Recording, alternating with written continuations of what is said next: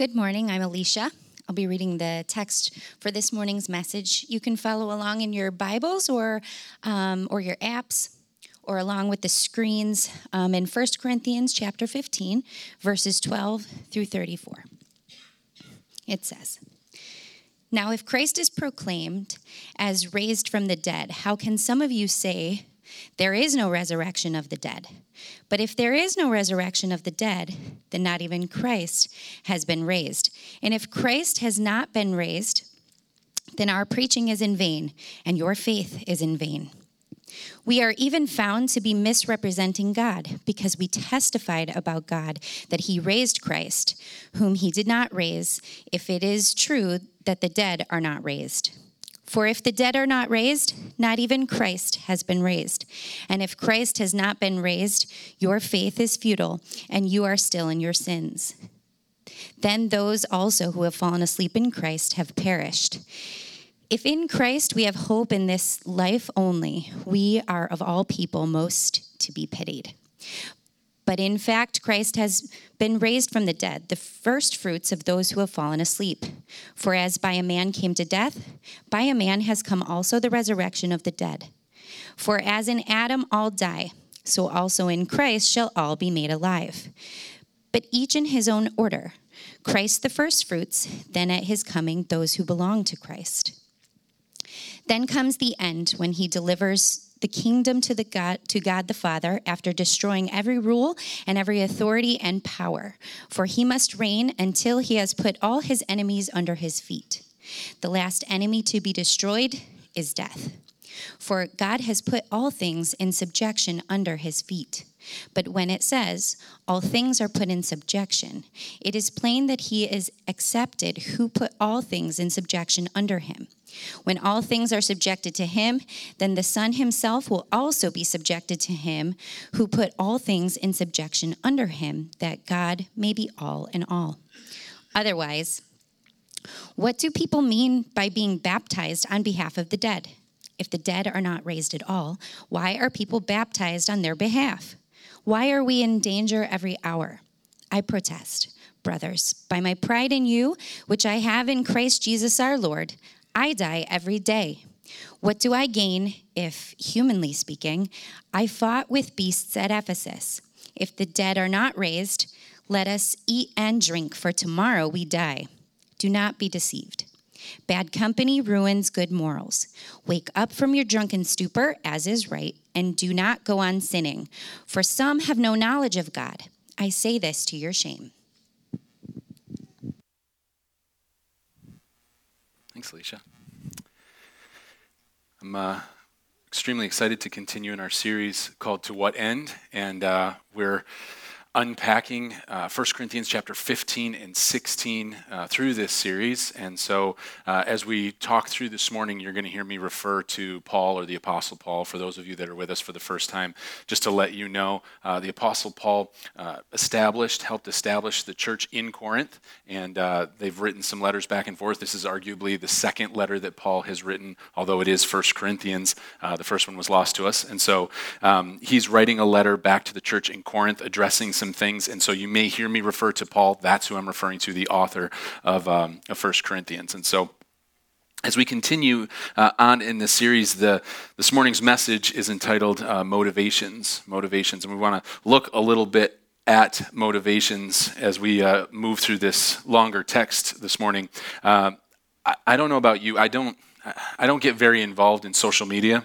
I know maybe some of you are like super into that, and that's great. I'm not saying it's evil or of the devil either. And maybe there's some of you in the room that are like, social media is Satan. Like, oh, that's creepy, but okay. Um, so, regardless of where you fall on that spectrum, um, I engage it mostly for entertainment from time to time. And so, uh, usually, what will happen is I'll see like a video and I'll start laughing, and then I'll just start looking at the other videos associated. And before you know it, I'm just mindlessly laughing at something and have wasted an hour of my life that I regret welcome to the rest of the room, right? Everybody's like, I'm doing it right now while you're preaching. You know? anyway, so uh, I, I kind of got on this kick a while back. Um, I saw a, uh, a kid swinging at a pinata, and at face value, it's not super entertaining. But this uh, this parent was kind of abusive, in my opinion. He was like uh, increasing the height of the pinata just before the kid swung, and so the kid just swinging around, swinging around, and then finally the inevitable happens where the kid just smacks the father, and you're kind of like, I'm happy for that. You know, like you kind of deserved it, buddy. And uh, so I'm kind of laughing, and then all of a sudden the next video pops up, and it's almost, I, I don't know how social media does it. I know it's all these types of uh, algorithms and stuff, but all of a sudden they're like, you think that's funny? Watch this pinata destruction, you know? And then you're like, I love pinatas. And you're just like, well, like another pinata, another pinata. I'm like, why am I watching pinatas? But I will tell you this: uh, as you're as you're watching them, I realized that there was a pattern and I tend to notice patterns. It's a disease, I don't know. But I, I realize that kids kind of fall into three different categories, okay? So there's the, the pinata beaters, that realize exactly what they're doing. Like they know there's candy or toys up in there. And so they just walk up to that pinata and some of them are even cheating, you know, like they're peeking under it and they just they know the end game and they're just striking the snot out of this pinata. Pieces are flying everywhere. They get the candy, they're the first one on top of it or the toys. And so they're these kids that get it. Like they know all about the treasures that are pinata. All right? Then there are the kids that have no idea what the pinata is. And they've been given a stick, and for the first time in their life, they're encouraged to strike something, right? And they're like, Are you sure? Because it's not a ball. They're like, Hit it, hit it hard. They're like, But you say not to. And they're like, No. And, you know, and they all of a sudden this rage comes out of this little five year old, and they're like, You know, and they're beating this pinata, and then it happens. It busts open, candy showers down, or toys, or whatever, um, money in some cases. You got to watch the videos. It's crazy. Like, who loads a pinata with money? I was like, how did that even make it into the yard? Did, they don't have an older brother that's just like, that pinata's mine. like, where'd the pinata go? Like, I don't know. In either case, they're, uh, these kids hit the pinata and they're like, what? It's an awareness for the first time there's treasure inside of this thing. And their eyes are wide open. They're screaming with delight and they run and they grab this stuff. So we've got the, the kids that know exactly what the end game is, the kids that are totally surprised by what's taking place. And then there's this other group of kids where their joy is that they're allowed to beat something.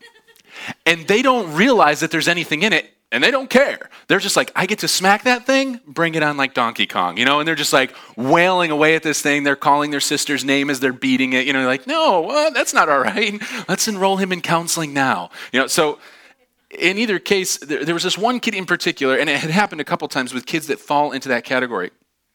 They find the joy in the beating of the pinata and don't realize that there's something inside of it.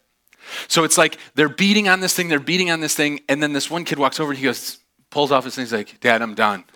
He's like, what do you mean, son? You're not, you're not done. Like, you, you hit the pinata till it breaks up. It's like, it was fun. Like, I like hitting it, but like, I'm getting tired. He's like, no, son, it's not about hitting the pinata. It's about breaking it open to get what's in it. He's like, it was fun to hit it. And he's like, he's done. He's like, You're really done. Yeah, I'm done. I'm done. So then he gives the stick to the older brother that realizes exactly what's happening. He walks over, lights this thing up, and all of a sudden the other brother is just struck with despair. Like, why didn't I keep hitting the pinata? I had no idea what was inside of it. And so there's the, the kids that know exactly what's happening, the kids that are surprised at what's happening, and then the kids that kind of give up because they thought the joy was in the journey. And so I have a question for you this morning as we move through the text. Where do you find hope? Where do you find hope? Because if your hope is in the journey, you might be missing out on something.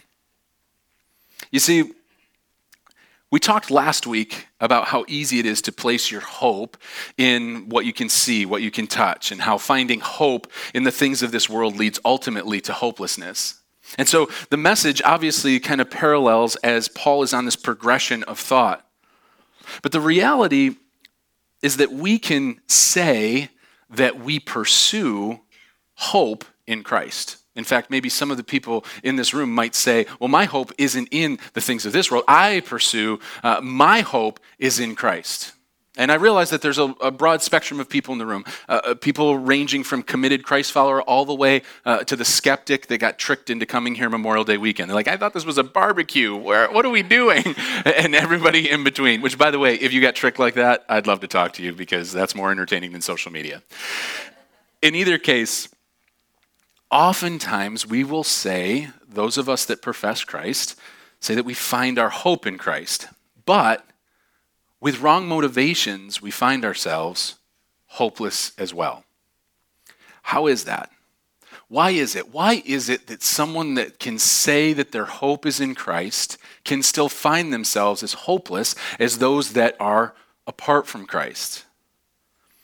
I want to submit to you it's because if we're honest, what we really mean is that our hope isn't really in Christ, it's that we believe God will help us in this life. And so our hope is that our life will be better as we add God to it. What we really mean is, hey, God, will you get me out of this situation? Hey, God, if you're real, will you assist me in this circumstance? We think things like Christianity will make me well rounded. Like I've got my complex life, and if I can just add uh, church to it or Jesus to it, I can kind of balance out this well rounded life. Maybe as we add God to our life and we attend church enough, and maybe we even give if we're super spiritual, and we've kind of diluted everything into this earning and works righteousness effort, then we can say, hey, I'm entitled to something. Like, hey, God, don't you know, like, I'm part of the team here.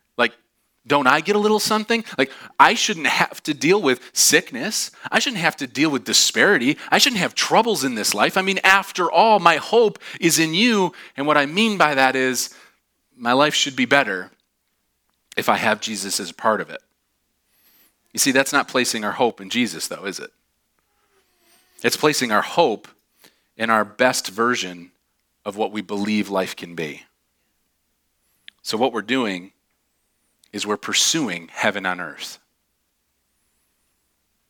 I want to tell you, Christians aren't the only ones guilty of pursuit of heaven on earth. Irreligious people and people far from God are guilty of the same. They call it the American dream, right? I want life to be easy. I want to get to a place where I am, am fiscally independent, where I don't have to worry about the cares of this world. Wouldn't it be great? Oh my gosh, can't I just retire now? Couldn't, couldn't we just, oh, if I could live on an island somewhere? You know, and we pursue heaven on earth. To what end? To what end? Like, do we think in some way that we can resolve the troubles of this life by disengaging from it? I want to submit to you that some of us think so. Like, if I could just get enough vacation, I'd never have stress again.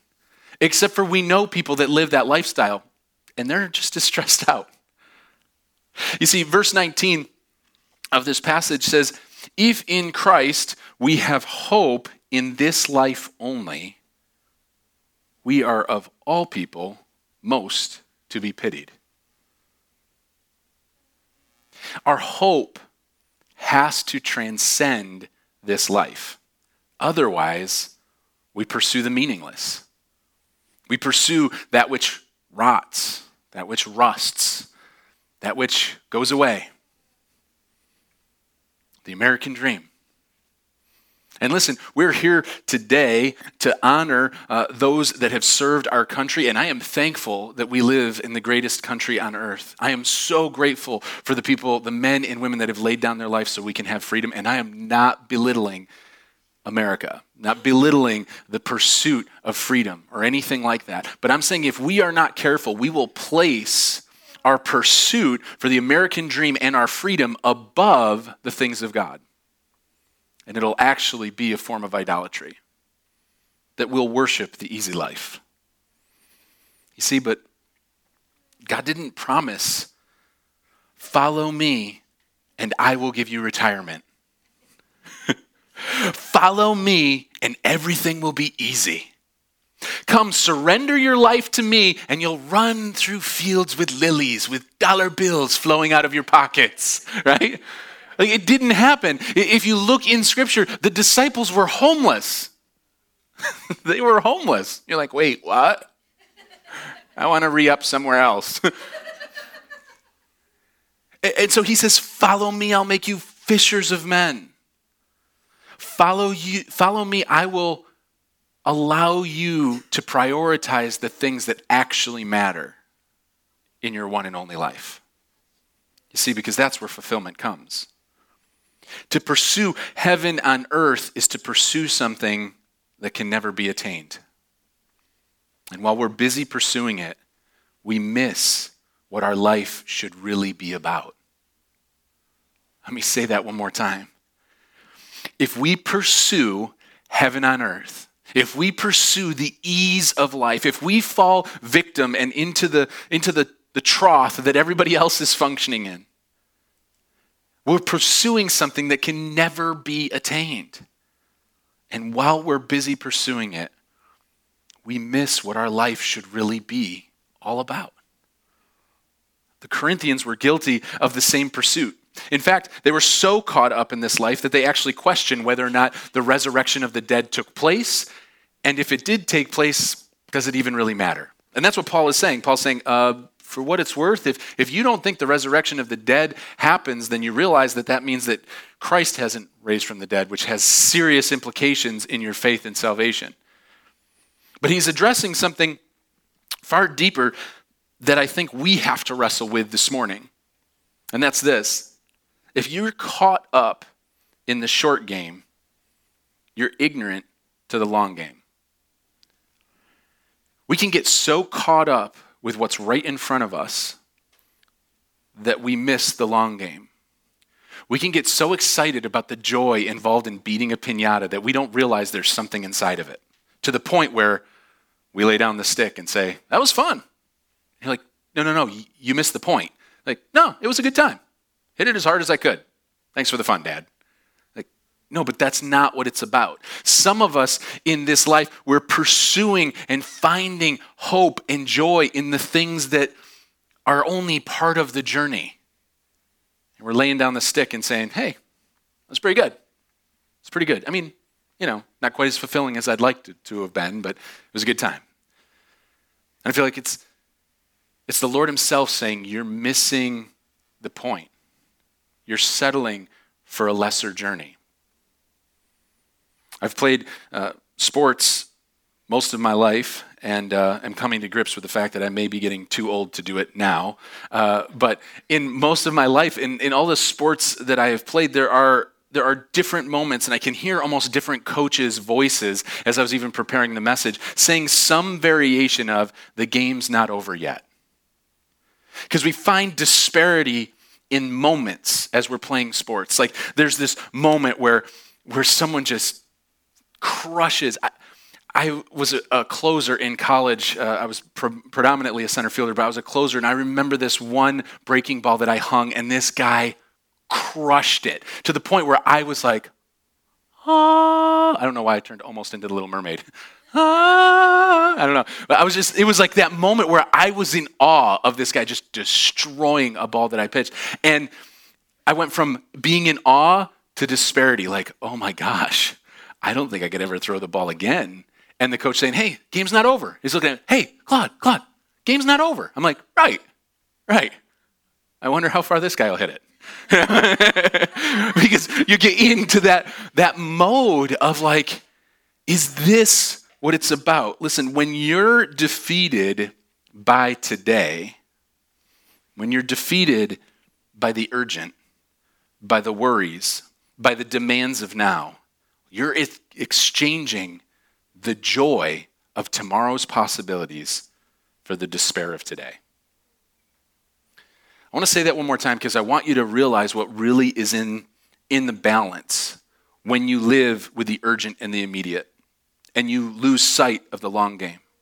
When you're defeated by today, by the urgent, by the worries, by the demands of now, you are exchanging the joy of tomorrow's possibilities for the disparity of today.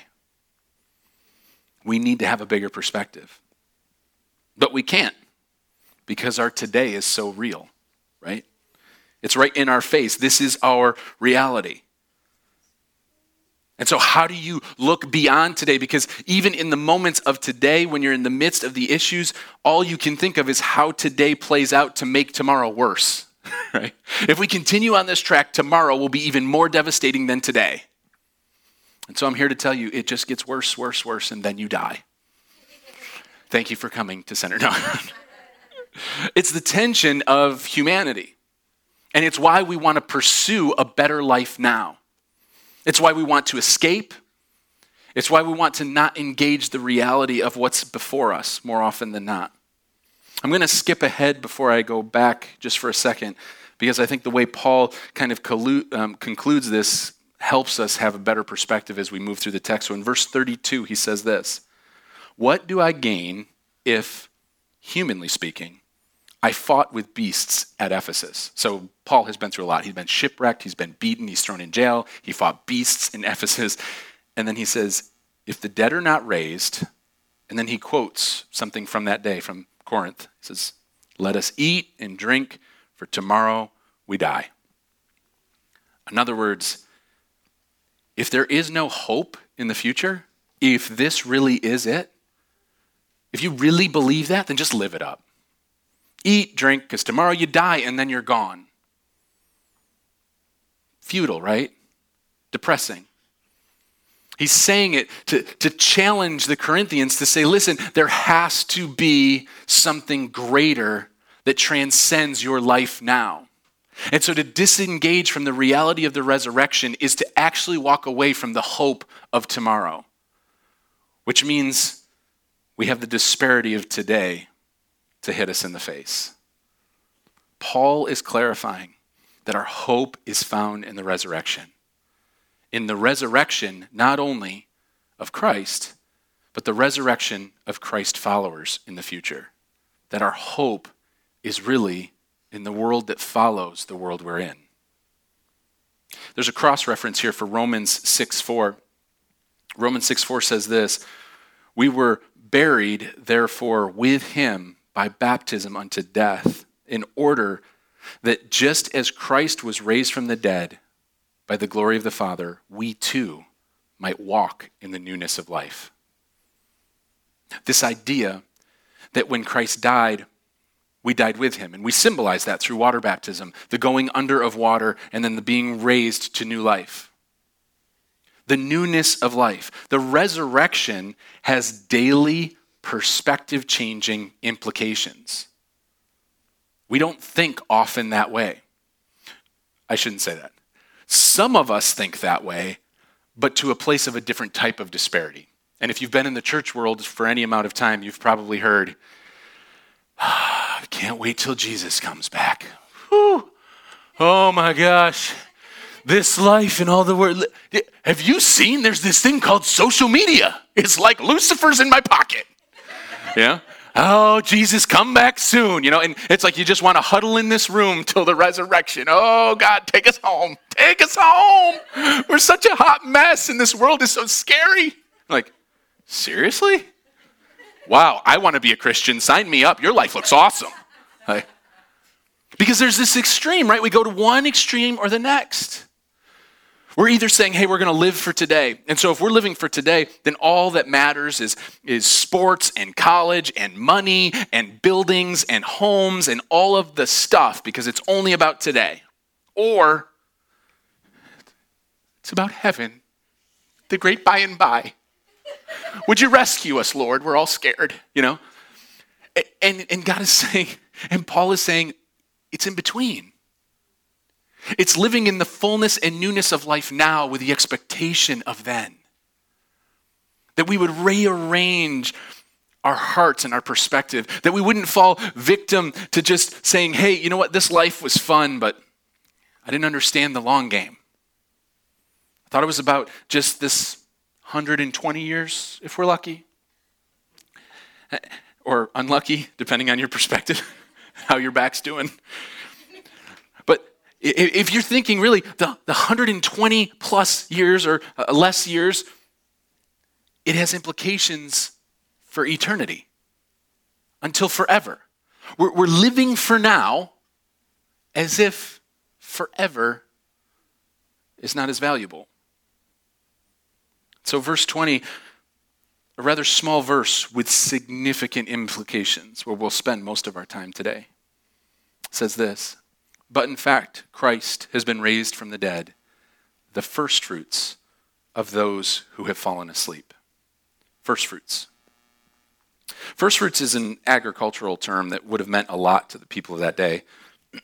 We're not quite as agricultural um, in this community, and so uh, the term may not make sense. But it means uh, the first installment of a harvest to come. The first installment. So Christ is literally the first installment of a harvest to come. I won't read it today but in Leviticus chapter 23, verses 10 through 14, you can look it up if you want, we learn about something called the Feast of First Fruits. And so Paul is connecting a dot with something that is um, found in the Old Testament that the, that the people of that day, specifically the Israelites and the Jews, it would ring true in their hearts and minds. And so I want to take us on that same journey. I want us to dig through a little bit of the connection that, that Paul is making because there are uh, deep underpinnings that we can understand theologically in just this simple statement. The Feast of First Fruits. So, the high priest on the, uh, the first day of the week following Passover Sabbath. Now, if you're not familiar with what Passover is, I'll quickly summarize it and admittedly not do justice, but for you to understand the journey we're on the Israelites were uh, held as slaves to the Egyptian people. And when they were slaves to the Egyptian people, um, basically Moses is sent by God to set his people free. And as Moses goes, he has interactions trying to set uh, God's people free. And a long story short, after several different things take place because Pharaoh refuses to set them free, the last thing that happens is the Pharaoh says that he's going to kill the firstborn son of every Israelite. And prior to that, God says, whatever it is that the Pharaoh speaks over you will in turn happen to the people of Egypt. And so all of a sudden, uh, Moses is struck with the reality that the angel of death is coming as judgment upon the people of Egypt.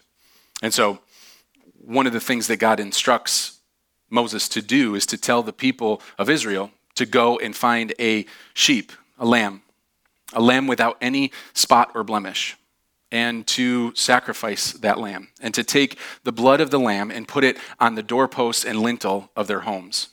So that in the evening, when the angel of death comes, instead of casting judgment on that home, it will pass over that house.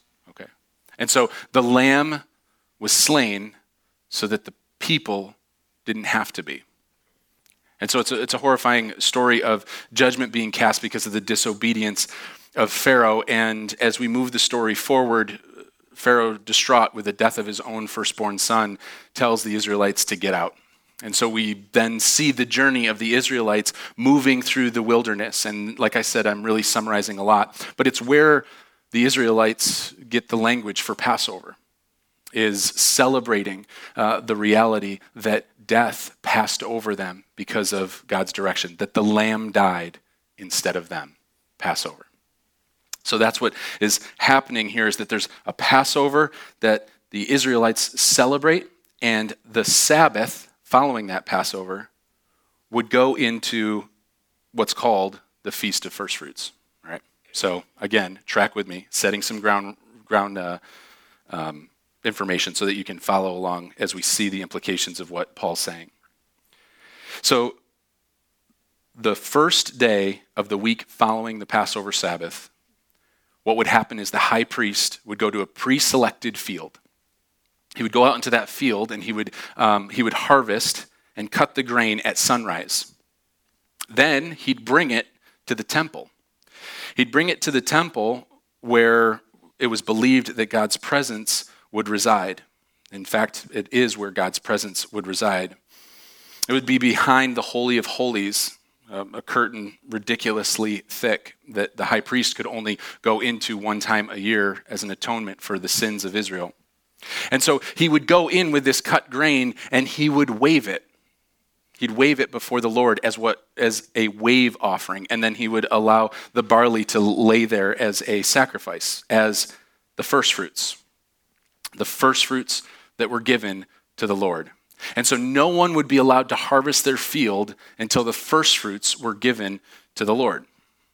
So now we see the, the beginning of the Feast of First Fruits by going to chapter 5 of Joshua. We see in the first time that the Feast of First Fruits takes place, is celebrated, is the Israelites now picking up on their journey through the wilderness. And like I said, I have to do some backstory so you can understand what Paul is saying. They're going through the wilderness, and as they go through the wilderness, they enter into the promised land after 40 years of wandering. And as they go into the promised land, the land called Canaan, Every day, as they wander through the wilderness, they're um, being directed by the Lord, and manna is literally provided for them daily. And so, as God provides for their food daily, they enter into Canaan and they plant crops. They plant crops there. And as they plant crops, uh, they're waiting for it to grow, and God continues to provide to feed them daily. What happens is, the, after the first year of them being in the promised land, the crops come up. And when the crops come up, the manna stops and they go and they take the first fruits and they bring it to the Lord and they wave it before the Lord and they do it as a, as a worship before God. So the manna stopped. They worshiped the Lord with the first fruits. That was when the feast of first fruits began. I find this interesting for a couple of reasons. One, I think if all of a sudden, if I had literally been traveling through the desert for 40 plus years, well, those people would be 40 or less. And so as I travel through the desert, all of a sudden we get there and say, hold on a second. We just went from getting fed every day to now we have to work for it. I am angry. Anyone else angry? Like, what in the world is going on? But what's interesting is the, the people of Israel, their response is not anger. The temporary provision ended because of God's permanent provision.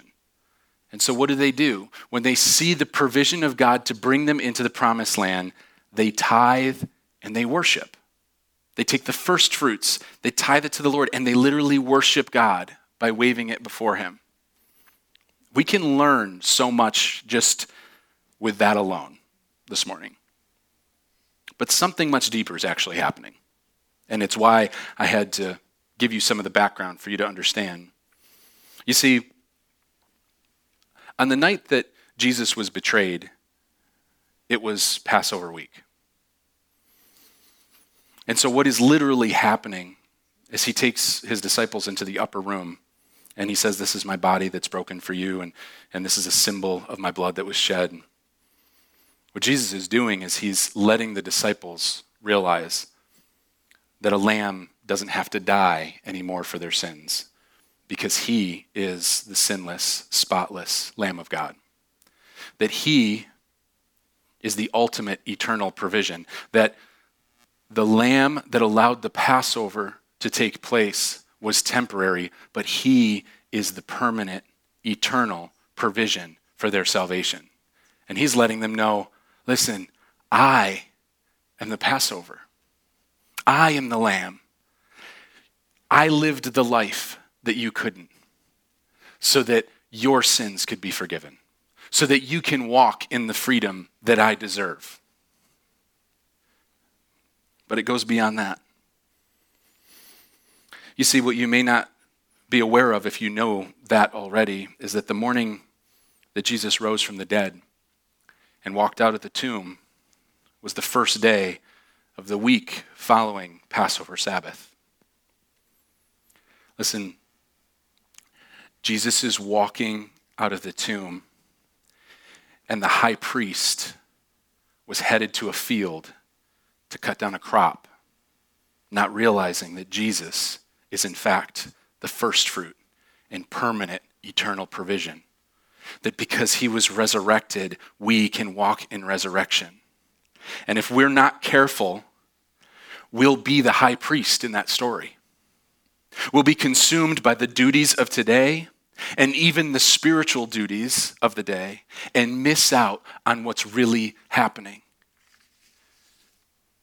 Is your hope in this life or is it in the life to come? Which way are you living your one and only life? Are you living and leveraging all of your time and effort and resources towards the temporal and this plane? Or are you living for something that transcends this life? You're you living for this world and its comforts? Because Paul is saying that Christ followers' resurrection is guaranteed because of what Jesus did. That Jesus was the literal first fruits of the resurrection. That he is embodying the feast of first fruits as he's walking out of the tomb. And unknowingly, a high priest is stuck in the religiosity of the day. Our resurrection is tied to his. He was the first fruit. So this, this is what that means. It means that even death's power is temporal. We should find hope in the person and work of Jesus Christ. We should find hope in the life to come. Not a disparaging, like, oh God, rescue me from here, but instead, Lord, I want to walk in the fullness of the newness of life so that I can live on mission because I realize where I'm headed, because I understand what this game is all about. I get the long game, and I'm not going to live for the short game. I realize what's in that pinata. I'm going to enjoy the journey, but I'm going to get what's inside of it. Verse 23 says, But in each his own order, Christ the firstfruits, then at his coming, those who belong to Christ. Paul is saying, listen, Jesus was the firstfruits of the resurrection. And for those that find their peace and their hope and their joy in Christ, those that ask Jesus to be the Lord and leader of their life will be resurrected in the same manner that Christ was that this life is not the end. Not living for this world, but on mission in this world for the world to come. It's a, percep- it's a perception change, right? Because if we're not living for the world to come, if we're not looking forward to, to the resurrection, if we're not looking forward to the reality of what Christ will do in the future, then we'll get really wrapped up in the now. And we'll say, how can we bring heaven to now? How can this get more comfortable? How can this be easier? We're like, what are you what are you talking about? Like, how do you not understand that this is a journey moving towards something so much greater? That we can have the opportunity to leverage all that we are, all that God has created us to be, all that God has empowered us to be, that He's given us the gifts. Remember, the whole book of Corinthians, Paul is standing on right now, where he said, Listen, you're gifted by God and you're empowered by God to do what? To do the mission and work of what God has sent you to do. And by the way, don't settle for here. Move towards what it is that God is doing because Jesus was the first fruits. He paid for your salvation, but it goes beyond that. He's the first fruits of your resurrection. And so you don't have to fall victim to the worries and the cares of today because your hope is in a blessed hope of tomorrow. Man, if we could just rearrange our hearts and minds, the things that, that matter right now, they just shouldn't. And if you try to do that on your own strength, you'll always fall victim to what you can see and touch and feel. Be like, well, maybe it does matter though. The only way we correct our perception, the only way we correct our hearts, is to allow the truth of who Christ is to be in the forefront of our hearts and minds. To walk every day in the realization that Jesus paid the price and that he is the resurrection. And so, what does it look like to be on mission in this world for the world to come? This text this morning, as I'll often say, requires something from us. You can go to, to church and be like, hey, he made me laugh a little, and then I got lost a second, but then it came back around. and then that's it. It was just a day in a busy week. But what if it's inherently more than that? What if every time the Word of God is opened, it requires something from us to rearrange, to reorient, that we leave this place considering the, the application and the implications into our everyday life?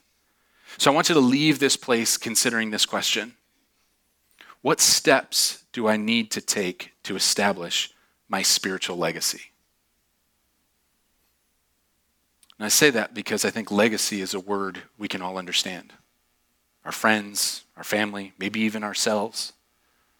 Depending on the season of life we're in, we're considering the legacy that we will leave.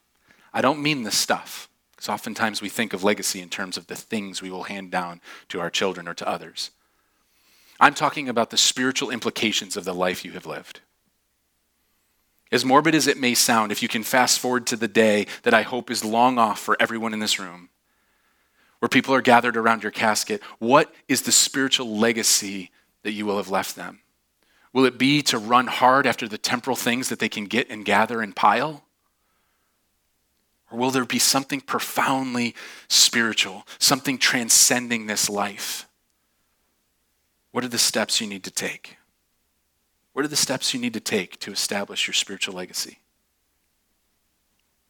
I want you to bow your heads for a moment, just so you're not distracted by the, the band coming up, as we're going to respond in worship very similar to the, the way that the Feast of First Fruits was done. As they come forward with your head bowed, just so you're not distracted, I want you to consider what is Jesus asking you to do? What are the implications of this text in your life today? What does it look like to establish your spiritual legacy? For some of you, it might mean crossing the line of salvation. For some of you, it may mean, listen, I've been living for this one and only life, and I need to surrender it. I need to surrender my life and ask Jesus to be the Lord and leader of my life. If it's you this morning, it's as simple as you praying in the quietness of your mind. I'm not going to embarrass anyone, and I never want to manipulate anybody. In the quietness of your mind right now, you can simply pray a prayer Lord, I'm a sinner, but you died for my sins. Would you forgive me? Come and be the Lord and leader of my life. It can be that easy.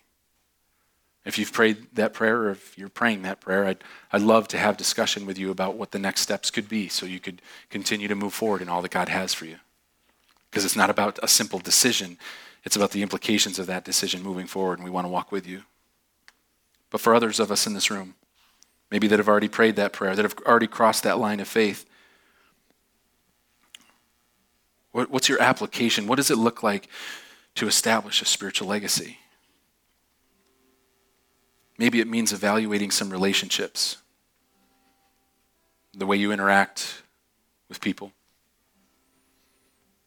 Maybe it means evaluating the way you approach this world and the things of this world. Are you so enamored by the things of this world that, that you chase after it? That you love this world? Not for the purpose of winning it for Christ or showing people hope, but because you've fallen victim to the cares of this world. I'm not telling you today that in order to be spiritual, we all have to live in poverty or anything like that. You know the difference of the tipping point. And so are you on the wrong side of that tipping point? That's all I'm asking. Are you creating a legacy for your kids, for your friends, for your classmates, to where they'll look and say, you know, they didn't they didn't maybe leave me a lot of stuff, but wow, the, the spiritual legacy that they sowed into my life. I'm forever grateful. What needs to change? Allow the Holy Spirit to speak to you, to convict you. For others of you in this room, you might say, I'm already living that spiritual legacy. I'm, I'm setting that up. And for you, I would ask, how do you advance that legacy? What does it look like for you to, to live on mission? To not only say, my kids will understand this in the days that I'm gone, but instead to say, hey, kids, this is how we look at this world because this is what matters. Family, friends, whatever it looks like, functioning according to the truth of the gospel because it implements, I mean, because it affects every aspect of your life.